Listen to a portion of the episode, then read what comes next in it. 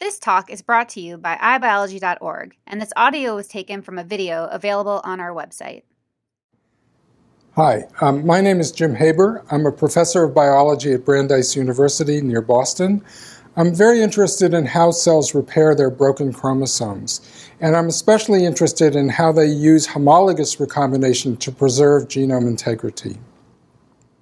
When we were born, uh, we had uh, 23 pairs of chromosomes uh, from our mother and our father that had a particular chromosome arrangement, and that arrangement has stayed stable through all those rounds of mitoses uh, in order to produce the trillions of cells that, that make up our body. Uh, the exception to this genome stability are what happens in tumor cells. And here you can see at this microscopic level truncations, uh, translocations, inversions, all sorts of chromosome rearrangements, and of course, many other alterations that you can't see without uh, going down to the level of DNA sequencing. Um, different tumors um, have different rearrangements, but all of them are somehow um, uh, creating these kinds of chromosome alterations, many of which are not important in the development of the tumor, but sometimes these rearrangements turn out to drive the cancerous nature of these cells. Uh, one example is, is the so called Philadelphia chromosome, which is found in uh, chronic myelogenous leukemia, where two segments of genes are joined together. And what happens is essentially that a perfectly nice gene is turned on at the wrong time and drives tumor growth uh, when otherwise this, this gene would be silenced. So some of these translocations are actually responsible for some of the phenotypes that cancer cells have, but many of the other rearrangements that you see are just the consequence of joining pieces of DNA together without any actual uh, consequence for the, the life of the cell. The failure of these cells to maintain their stable genotype is because they have defects in the homologous recombination machinery that I'm going to talk about. As I said, they have very uh, efficient ways of joining segments of DNA together which have become broken, but they no longer have the ability to put these segments back together in an orderly fashion that preserves genome integrity. And that's really what I'm going to talk about uh, for the rest of this talk. Okay. The source of uh, the breaks that, that these chromosomes have uh, comes from uh, replication. It doesn't come primarily from radiation or from other uh, external agents. It's the process of replication itself, which is, which is incredibly accurate, but nevertheless, uh, every time uh, this much DNA is replicated in the cells of your body, there are breaks, and these breaks have to be repaired. So, an illustration of this are these are actually chicken cells, but if you deprive these cells of the key recombination protein RAD51, you see all of these uh, chromatid breaks. And what these breaks represent is that uh, during the process of replication, either Watson or Crick strand didn't get properly copied, and there's an interruption and that interruption is, what's seen in these in this uh, image, and it's the job of the RAD51 protein, a recombination protein, to patch up this break, which it's going to do by copying the sequences from the intact template to patch up the break. And I'm going to be talking in, in, in more general detail about how, how that process occurs. Okay, so the source of most of the uh, damage is the DNA replication machinery itself. This is just a, an image of the DNA replication fork. And really, what I'm telling you is that there are sources of, of damage, replication fork barriers, and other instabilities that cause the replication machinery to fail um, maybe as many as a dozen times per normal cell cycle, maybe more, as you'll see. Um, so, the simplest of these breaks that arise are just when one of the two strands is nicked, and as the replication fork comes through this sequence, um, it can't copy across the nick, and this leads uh, eventually to the formation of a double strand break. That essentially means that one of the two sister chromatids has a break, and the other one is intact and could be used as a template to do its repair. But there are other sources of these breaks that I want to just mention.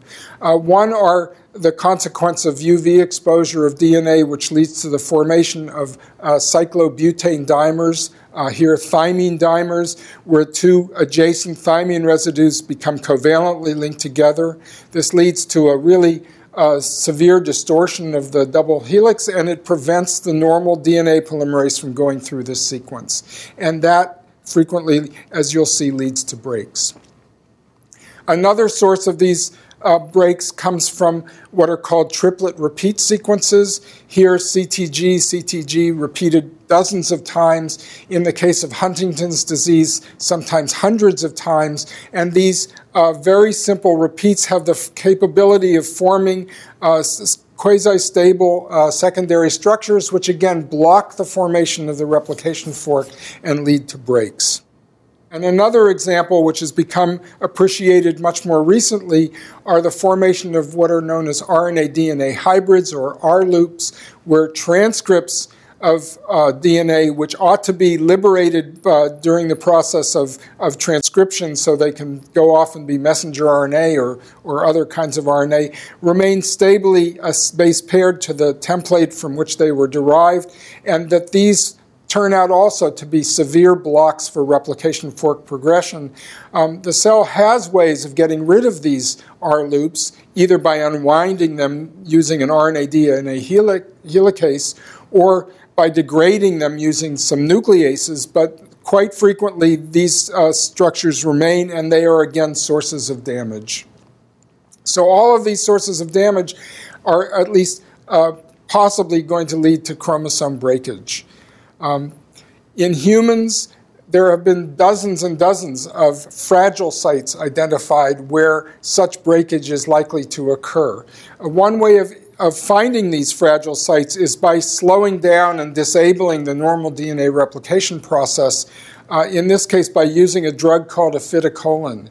And so if you treat the cells with a quite low dose of aphidicolin so that replication is proceeding but not as efficiently as normal, you see these fragile sites appear, places where again you see one of the two sister chromatids is broken because the replication fork has been unable to get through those uh, sequences without uh, some kind of consequence. One consequence of this replication fork stalling is a phenomenon called re- replication fork regression, and this will turn out to have uh, some interesting consequences. So here the replication fork is moving from left to right. It encounters, in this case, a, a thymine dimer, and the replication fork can't uh, progress any further than that. But interestingly, this replication fork is capable of rearrangement so that the newly synthesized uh, strand, this red strand here and this red strand here, can unpair from their original template and can pair with each other to make this new uh, structure. And this is a very odd structure because it's got it's a four-way junction. That's not the normal thing you see in, in DNA. Uh, but what that leads to are the formation of these intermediate structures, which can be seen in the electron microscope and which are often called chicken feet uh, for obvious reasons.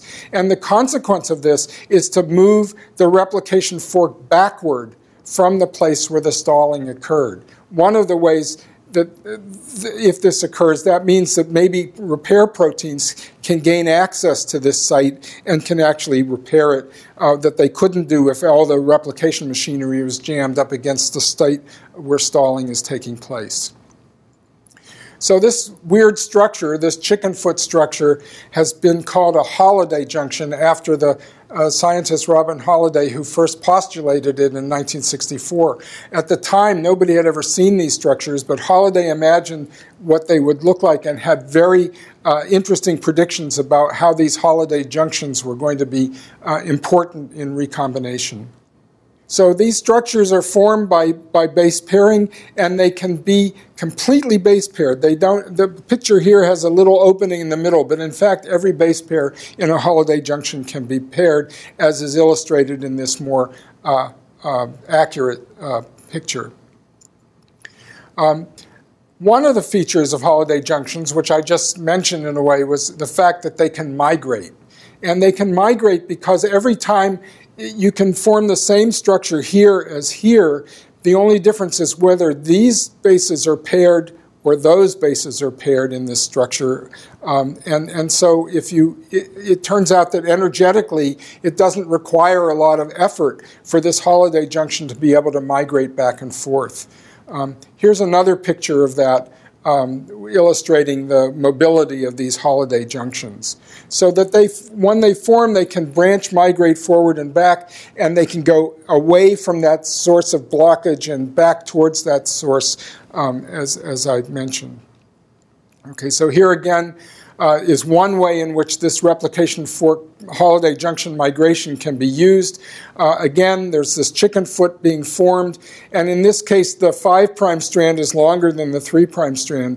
The 3' strand can now copy what was the other newly replicated strand, as shown in the green image there. And then, if this branch migrates all the way back, it can bypass the thymine dimers by, by virtue of the fact that it has copied those sequences from a different template. Here, the, the DNA damage isn't repaired, but the, but the replication fork can continue. The other feature of Holliday junctions, which is of some interest, is the fact that they can be resolved by endonucleases that will cut the Holliday junction apart. And it can cut the Holliday junction apart in two different ways. Uh, one way would leave the original strands in their parental configuration and be called a non crossover. And the other way, uh, which looks different, but remember that in three dimensions, the, these two alternative structures are in fact very similar. Um, but if it cleaves the other strands, then you end up with essentially a crossover, which is to say that part of one parental strand is linked to part of the other parental strand. And, and of course, crossovers, which arise frequently in meiosis, um, turn out to come from this kind of resolution of intermediate structures. So, uh, for the rest of the talk, I'm going to talk a little bit more in detail about different mechanisms of homologous recombination that can be used to patch up the double strand break. All of these mechanisms have one common principle, which is that the broken ends of the DNA are going to be able to be repaired by base pairing with a template sequence to recognize a sequence that is identical or nearly identical uh, with which it can then effect repair. Uh, the mechanism I'm going to start talking about is break induced replication, um, which is, in a sense, the simplest of these repair mechanisms to, to uh, look at. So I mentioned that there were these chicken feet intermediates, and that a chicken foot intermediate, in addition to being branch migrated, could also be cut. It's a Holliday junction, after all. It can be cut by Holliday junction cleaving enzymes. And what that does is to leave one of the, uh, of the chromatids intact, and the other one is essentially broken at the site where the replication was blocked. So that uh, broken replication fork can then be used to restart DNA replication by using a process of homologous recombination. And this, the steps in this that I want to go through are, are, illustrated here. So, first we have a broken uh, replication fork, as illustrated on the top left.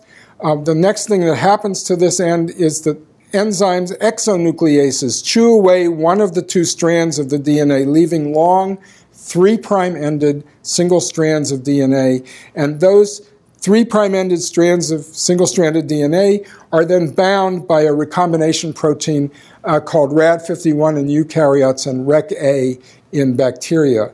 And this recombination protein forms a filament on the single stranded DNA and then does this incredible step of locating elsewhere in the genome homologous sequences with which it can make those alternative Watson-Crick base pairs to recognize the template as illustrated on the lower left. And this base paired intermediate then serves as a place where replication can be restarted. Um, so here's another illustration of this break-induced replication. Um, the break is made, uh, the, the, the end is resected, the RAD51 protein helps to invade into the donor template, making Watson Crick base pairs, and then there's new DNA synthesis to restart the replication fork. And in this case, uh, what's illustrated is that the replication fork isn't quite normal. Normally, we would assume that a replication fork would have leading and lagging strand synthesis happening at the same time. But it turns out in break induced replication, at least in the one uh, case that we can study uh, in, in great detail, which is in budding yeast, the two strands of DNA synthesis are actually discoordinated. And this accounts for the fact that there is much more error associated uh, with this replication process than you would see in normal DNA replication. In fact, in a, in a third uh, video that, that will be part of this series, I'll talk a lot about the errors that are produced by this kind of uh, repair mechanism. Okay, so uh, RAD51 or REC-A binds as a filament onto the DNA and then affects this search for homology. Um, uh, if we look at these proteins in more detail, we discovered that REC-A and RAD51 by each subunit of these uh, molecules binds three bases of the single stranded DNA, but makes a long and continuous filament, which are illustrated here.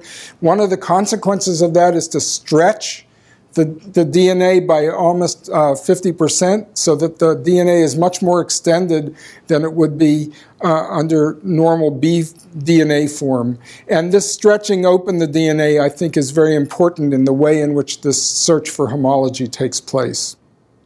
Okay, so if we want to just define what's going on inside the filament, if you imagine just cutting through the middle of the, of the filament, um, here's a, a, a, single strand of DNA which is being bound to by the REC-A or RAD51 protein, and here it binds to double strand DNA. And if it binds in the right way, then, then essentially all that's happening during the strand exchange process is, is to uh, exchange one base pair. And that's happening at every step along the DNA. But we go from having a single strand of DNA and a double strand template to having a strand exchange uh, intermediate and a displaced single strand. And you can see that also in this biochemical uh, example that is shown here. So, here in this experiment, uh, REC-A has covered single strand DNA uh, template, which is homologous to a double stranded linear DNA, which is shown here. And then REC-A drives the strand exchange uh, process, forcing uh, the pairing of, of one of these two strands with the single strand and displacing the other one. So at the end of this process, there's been an exchange of one strand, the complementary strand binds to the single strand of DNA, and the other single strand is now displaced and is um, liberated as, a, as, as, the opposite uh, product a great deal of insight as to exactly how this is happening came from uh, the brilliant uh, crystallographic work of Nikola Pavletich's lab, who figured out a way to uh, crystallize and analyze this REC-A protein bound DNA um, by hooking up a whole bunch of REC-As together so that it made a uniform uh, object for crystallographic study. And when they did that, then they could trace the contour of the single strand DNA inside this uh, REC-A filament. And, and what they saw was really quite remarkable. Um, what they saw was that the single strand DNA was, was stretched. We already knew that from electron micro- microscopy. But what they saw was that the stretching was not uniform.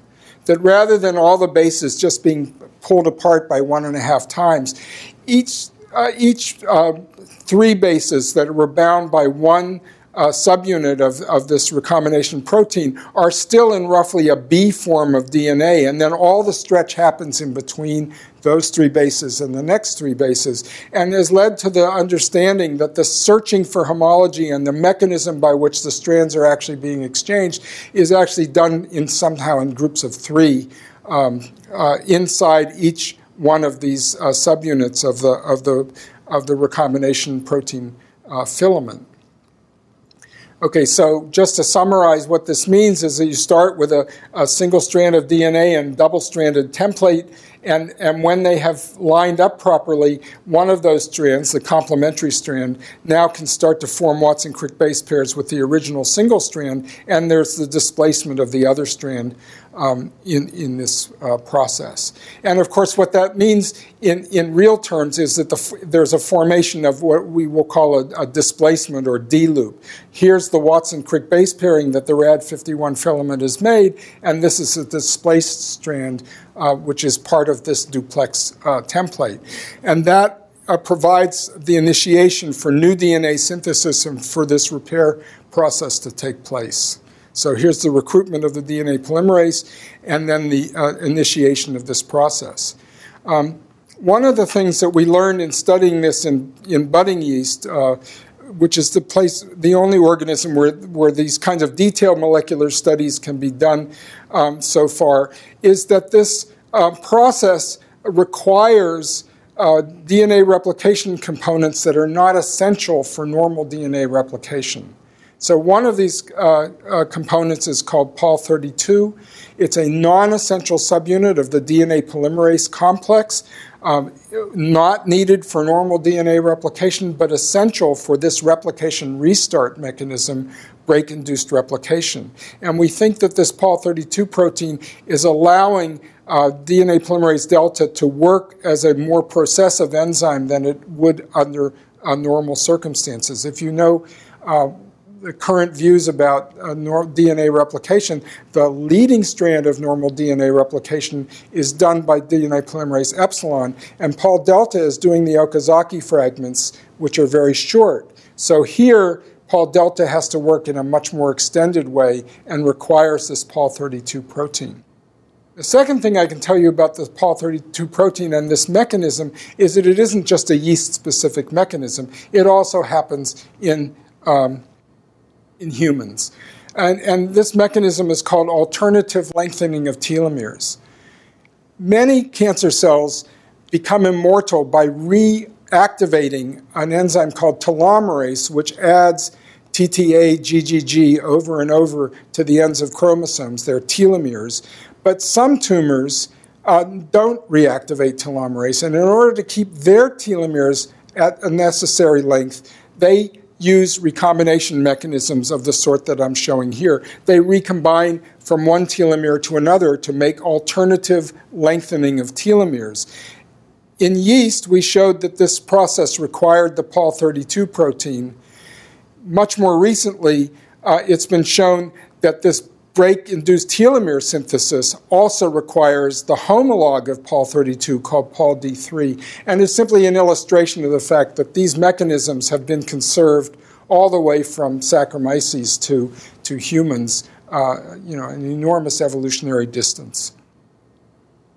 Okay, so I, a, that's what I wanted to say about break induced replication. Now I'll say something about another process which is called gene conversion. And the difference here is that both ends of the double strand break can participate in the repair event. And the result of this is that instead of needing to synthesize a huge long distance, as happens in break induced replication, just a little patch of new DNA synthesis is required to, to patch up the, the, the broken chromosome.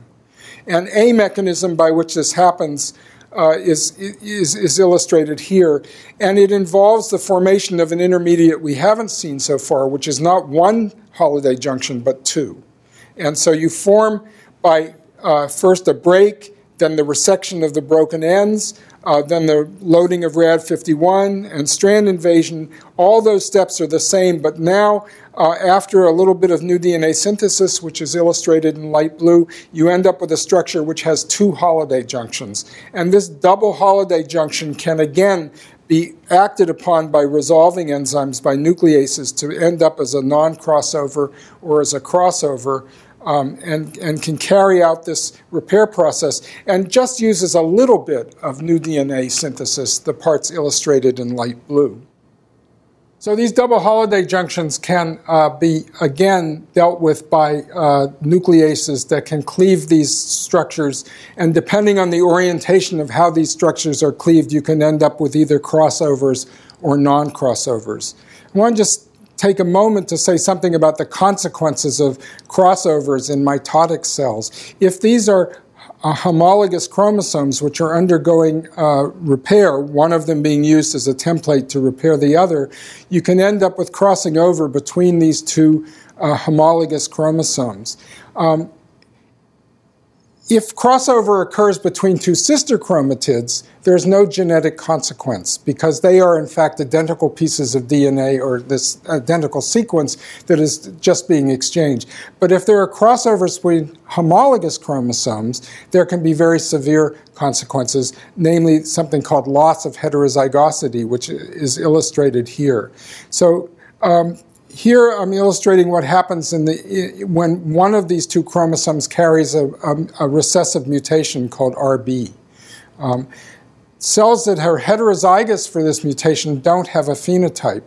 But in cells where there has been a crossover between the two homologous chromosomes, this makes this causes the possibility after chromosome segregation of ending up with a chromosome which is homozygous for this RB mutation. And, and this loss of heterozygosity is associated with the progression of this particular disease, which is called retinoblastoma. But this same principle applies to a, a, a large number of other uh, human diseases. Um, it turns out that uh, the, a number of diseases, retinoblastoma, uh, the deficiencies in breast cancer, BRCA1 or BRCA2, the two uh, familially inherited breast cancer mutations, uh, something called Lynch syndrome, uh, are all intrinsically recessive mutations. They don't uh, they don't uh, have a, a, real phenotype when there's a wild type copy around. But the fact is that these kinds of recombination events occur frequently enough that some cells in a tissue can become homozygous, have a loss of heterozygosity, so that you end up the people who carry these mutations, even though they're just heterozygous to start with, end up with tissue which becomes homozygous, has a loss of heterozygosity, and that is it is in those tissues that these um, diseases become uh, manifest. We can also uh, actually look at uh, recombination uh, visibly by using uh, studies of sister chromatid exchange. Here, some fraction of the thymidines of, of, of the DNA are replaced by an, uh, an analog called bromodeoxyuridine. And so, if you start with cells that have grown in the presence of bromodeoxyuridine for a long time, and then you take away the bromodeoxyuridine, after one round of DNA replication, this is just the picture that Meselson and Stahl showed for normal replication in E. coli, namely that one of the strands is old and has bromodeoxyuridine, and the other strand is new and doesn't have any bromodeoxyuridine. And then, if these cells go through yet another round of replication, only one of the four strands, and therefore only one of the two sister chromatids has any bromodeoxyuridine label. But if there's been an exchange event, a crossover during the process of this uh, of, of, this second round, now there will be some um, uh, bromodeoxyuridine on one chromatid, but at the other end there'll be bromodeoxyuridine on the other chromatid. And you can actually see this um, by staining these chromosomes for the presence of bromodeoxyuridine. If there's no sister chromatid exchange, then you see a single continuous line of labeling on one of the two sister chromatids. But if there's been a sister chromatid exchange, now some of that label is exchanged to the other sister, as you can see here. And this turns out to be a very uh, potent way of understanding how often these events happen in, in, in cells. And it turns out they're frequent, surprisingly frequent. Um, uh, you can see in virtually every replication cycle in, in human cells that there are a few of these sister chromatid exchange events. Um, if you treat these cells with a DNA damaging agent, uh, so that they suffer lots of chromosome breaks that require recombination, you actually can produce these astonishing pictures of what are called harlequin chromosomes. And they're called harlequin chromosomes because uh, a, a, a, figure from the Renaissance, a Commedia dell'arte figure known as Harlequin, wore a costume of these, of the, the as shown here, uh, that, that, resembles this, um, this picture. So this tells you that, that there can be many, many sister chromatid exchange events. Normally, cells can handle this, um, and, and therefore you only see a few of these exchange events um, un, under normal circumstances. Okay, and one of the reasons you only see a few of these events is that these intermediates have an alternative way of being resolved that I haven't talked about until now. And that is that some of these double Holliday junctions can be dissolved rather than resolved. That is to say, they are not being cut by nucleases into crossover and non crossover outcomes. They're actually being unwound and taken apart in such a way that they, they result in no crossing over.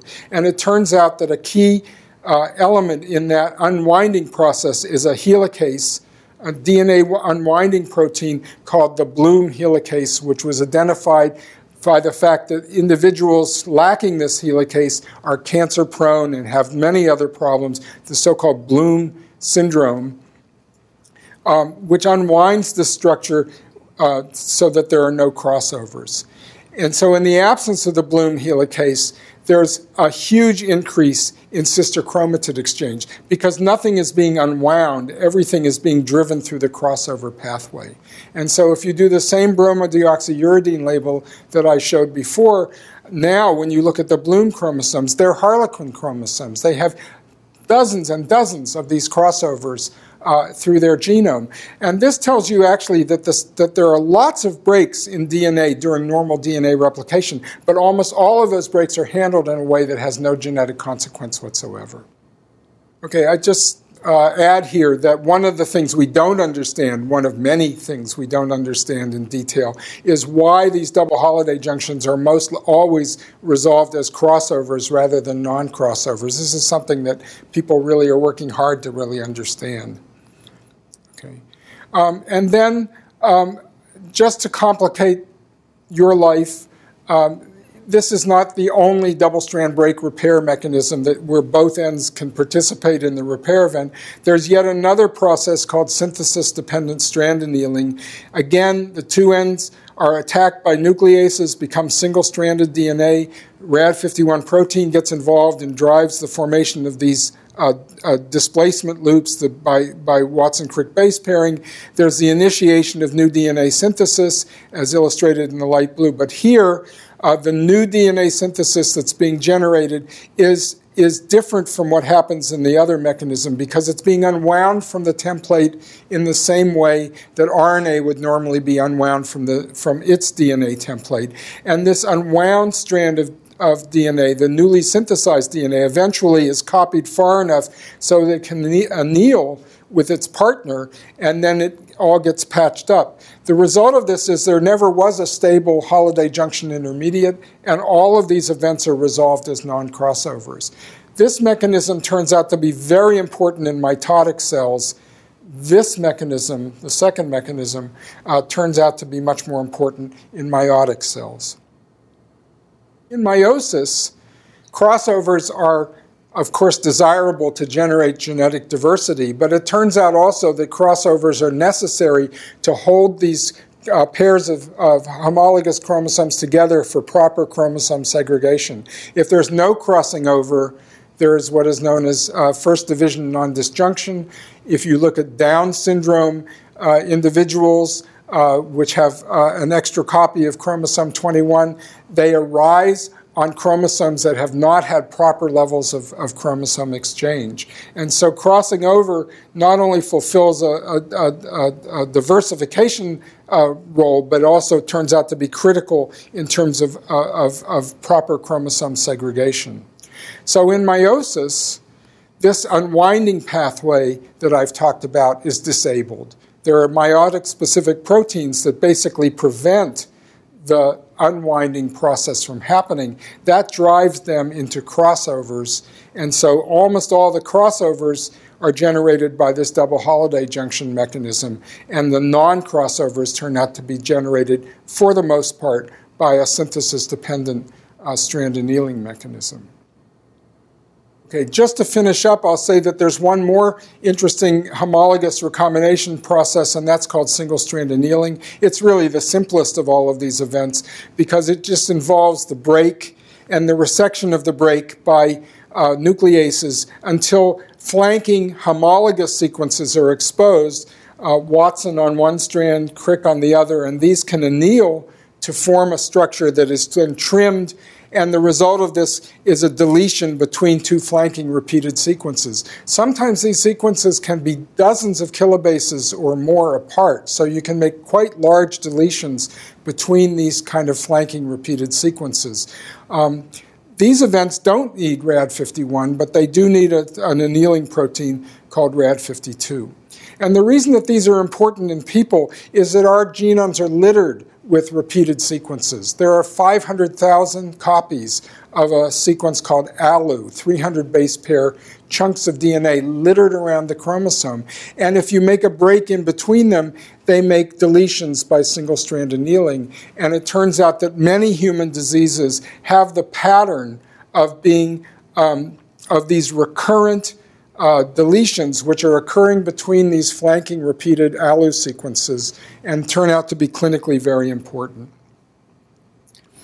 Okay, so I've told you about um, several mechanisms of homologous recombination, which all play a role in maintaining the stability of the genome. When these are disabled, you end up with rearrangements which are driven by non homologous recombination, which I haven't talked in detail about at all. Um, but these homologous recombination mechanisms are really the gatekeepers to the maintenance of genome stability. In the, in the next video, what I will talk about is looking at these processes in more detail at the molecular level. How do we know in molecular detail what I just told you in general terms? And I uh, urge you to tune in and see what I have to say. Thanks a lot. Visit us at ibiology.org for more free talks from the world's top scientists. Funding is provided by the National Science Foundation and the National Institute of General Medical Sciences.